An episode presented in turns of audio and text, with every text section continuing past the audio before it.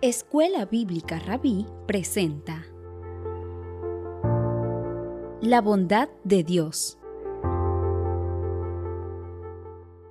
Salmo 36.5 Tu amor, Señor, llega hasta los cielos. Tu fidelidad alcanza las nubes. Este salmo es un lamento, el cual contrasta la maldad del hombre y la bondad de Dios. Este contraste es marcado aún más por la ironía de las imágenes usadas por el mismo autor del Salmo. El hombre es malvado y pareciera que está encerrado en su propia maldad sin ninguna salida. Sus pensamientos y sus deseos nacen de un entorno pequeño, su corazón, sus ojos y su cama, demostrando lo absurdo que es que el hombre malvado se jacte. La maldad de este hombre nace de él y se enfoca en él. Sus planes aborrecibles y sus pensamientos soberbios. Agustín de Hipona comenta con respecto a este Salmo 36. La palabra de Dios es tu verdadero adversario si eres amigo de la impiedad. La idea de tener a Dios y su palabra como nuestro adversario empeora cuando vemos realmente lo bueno que es Dios. Como contraste al hombre malvado, Dios es presentado como bueno, y su bondad se extiende mucho más allá del hombre. La bondad de Dios es resumida en misericordia, justicia, juicio, y su fidelidad a preservar toda la creación. Incluso irónicamente, el hombre malvado es sostenido por la bondad de Dios y si Dios desistiera de sostenerlo, el hombre malvado perdería todo lo que ha acumulado. Lo que es digno de reconocer es que este salmo, y a lo largo de la Biblia, no hay un hombre presentado como naturalmente bueno. Hay dos tipos de personas en el mundo. El malvado, que sigue confiando en sí mismo, y el malvado, que ha confiado en Dios. A este último Dios le recibe en misericordia. Versículo 7 del Salmo 36. Cuán preciosa, oh Dios, es tu misericordia. Por eso los hijos de los hombres se amparan bajo la sombra de tus alas. Y mediante la luz de Dios es capaz de ver su maldad y la bondad de Dios con claridad. En este sentido, los rectos de corazón no son así naturalmente, como dice en el versículo 10. Extiende tu misericordia a los que te conocen y tu justicia a los rectos de corazón, sino que la rectitud de corazón es producto de lo anterior, de haberse saciado de Dios. En el versículo 8, serán completamente saciados de la grosura de su casa, de haber conocido la vida y la luz de Dios. Versículo 9, porque contigo está el manantial de la vida, en tu luz veremos la luz. ¿Cuál es el punto? Es muy fácil juzgar al malvado por su necedad. Como cristianos solemos pensar que el malvado es otro y no nosotros. Es difícil ver lo propenso que nosotros somos al retraernos dentro de nuestro propio corazón, nuestros planes aborrecibles y pensamientos soberbios.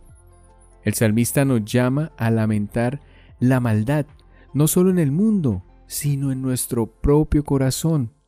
Y al dibujarnos una imagen clara y preciosa de la bondad de Dios, somos atraídos a rendirnos delante de su misericordia.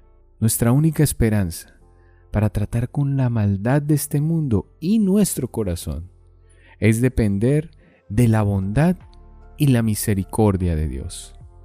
Oremos. Dios, hoy queremos pedirte que nos perdones, porque hemos creído que somos buenos.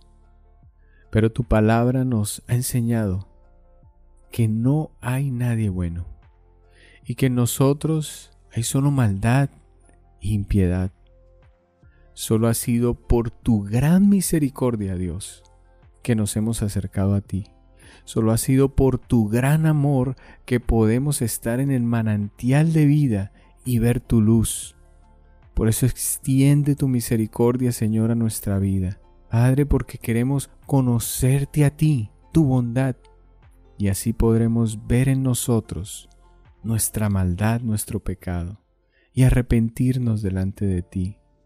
Perdónanos Dios, porque hemos pensado que somos buenos por naturaleza, pero hoy entendemos que en nosotros solo hay maldad, la cual tú, Padre Dios, a través de tu palabra nos permites ver, nos permites entender y nos llevas a acercarnos a ti, acudir a ti, que eres nuestra respuesta, que eres nuestro Dios y nuestro Salvador, a Cristo que murió en la cruz y te dio la vida eterna, solo por gracia, un regalo inmerecido, porque hoy entendemos que no merecemos sino el castigo, pero tú nos diste de tu amor.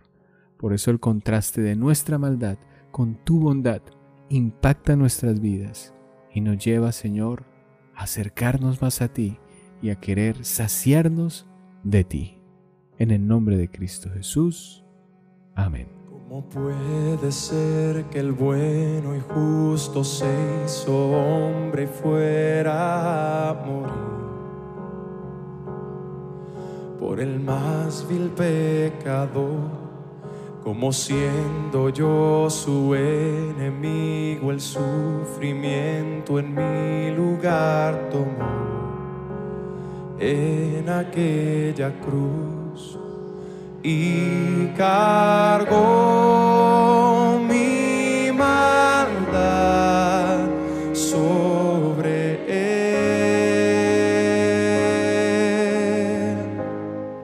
Su por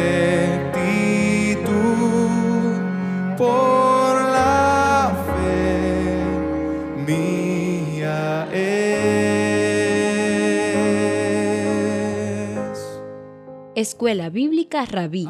Estudiamos la palabra de Dios y creemos que es la única fuente de crecimiento espiritual, y por medio de ella podremos tener una vida nueva en Cristo.